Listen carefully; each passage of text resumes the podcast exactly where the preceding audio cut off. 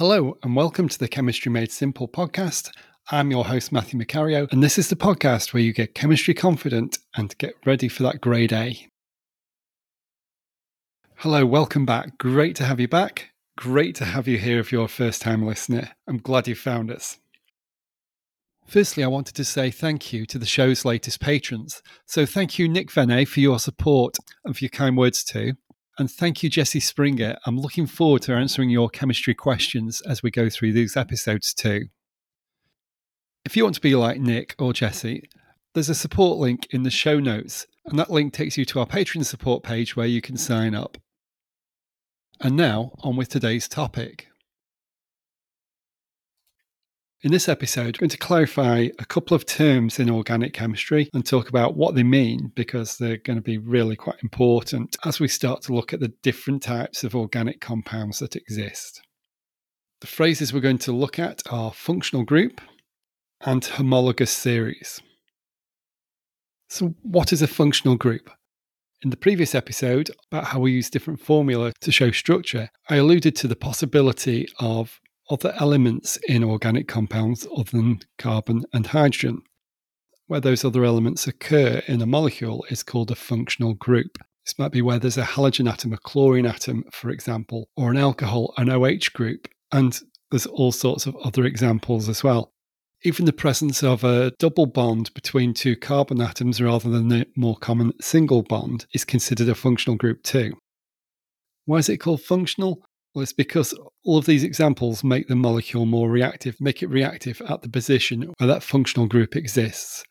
And when you considered in the episode where we introduced organic chemistry, I was talking about the stability of carbon to carbon and carbon to hydrogen bonds, how strong they are, and how stable they make organic molecule structures then it stands to reason that changing that, that putting a double bond in, that, or substituting a, a hydrogen for a different functional group increases the reactivity of that molecule at that point because in virtually every case, that is going to be a more reactive position. There's likely to be more polarity and weaker bonds, both of which increase the reactivity of the molecule at that position.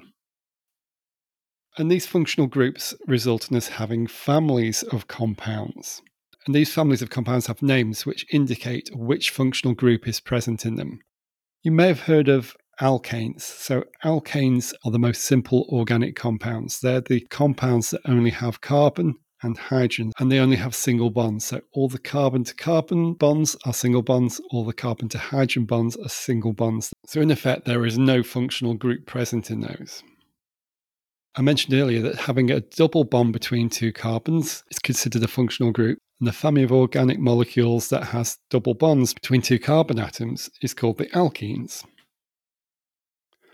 Another I mentioned was when a, a, hydrogen atom is substituted with a halogen atom. These are the halogenoalkanes. In a halogenoalkane, you'll have a bond between a carbon and, of course, either a fluorine, chlorine, bromine, or iodine atom rather than a bond to a hydrogen atom. So the halogen atom has substituted for the hydrogen atom. Another group that could be substituted for a hydrogen atom is the OH group, and that gives us alcohols. Alcohols all have an OH group, and in, in this group, the carbon is single bonded to the oxygen atom, and the oxygen atom is also bonded to a hydrogen atom too. So we have an OH group. Oxygen can come into organic compounds in other ways too. Oxygen needs to make two bonds and it can make both of those bonds with a carbon atom. So we have if we have a carbon to oxygen double bond, when that's on a mid carbon within a carbon chain, we call those compounds ketones.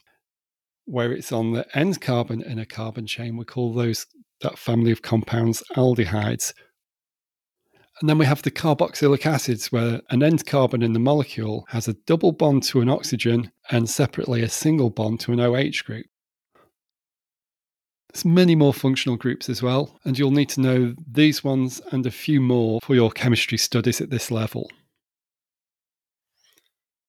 Now, the other phrase we were going to talk about was homologous series. Homologous series refers to any one of those individual families of compounds we just talked about if we talk about the alcohols, we use the example ethanol. Well, ethanol has two carbons in, in the carbon chain, The formula is C2H5OH, so the OH group is on one of the N carbons. There is also an alcohol compound that only has one carbon. Its formula is CH3OH, and it's called methanol. Now, the difference between methanol and ethanol is just that the chain length increases by an extra carbon with its associated single bonds to hydrogen. We go from CH3OH to C2H5OH. And if you do the math there, that's increased by one carbon and two hydrogens.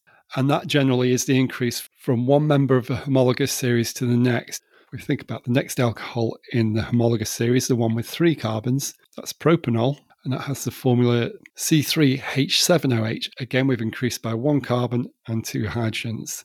And that would continue as the chain length of the molecule within the homologous series increases from one to the next, increases by CH2. How about for other family, for halogenoalkanes or for the aldehydes, for example? Are exactly the same. As we increase the chain length by one carbon, we're actually increasing the formula by CH2. There is an extra carbon and two hydrogens as we go from one to the next. So let's have a quick summary of what we've talked about today.